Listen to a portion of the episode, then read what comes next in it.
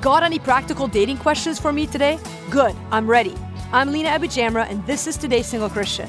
I get emails from listeners who want to know practical dating stuff, like how long should I date a guy before we get engaged? Or what should I do with my past and its baggage? Or what are the non negotiables that I should look for in a spouse? Or what physical boundaries do I need in dating? Truth?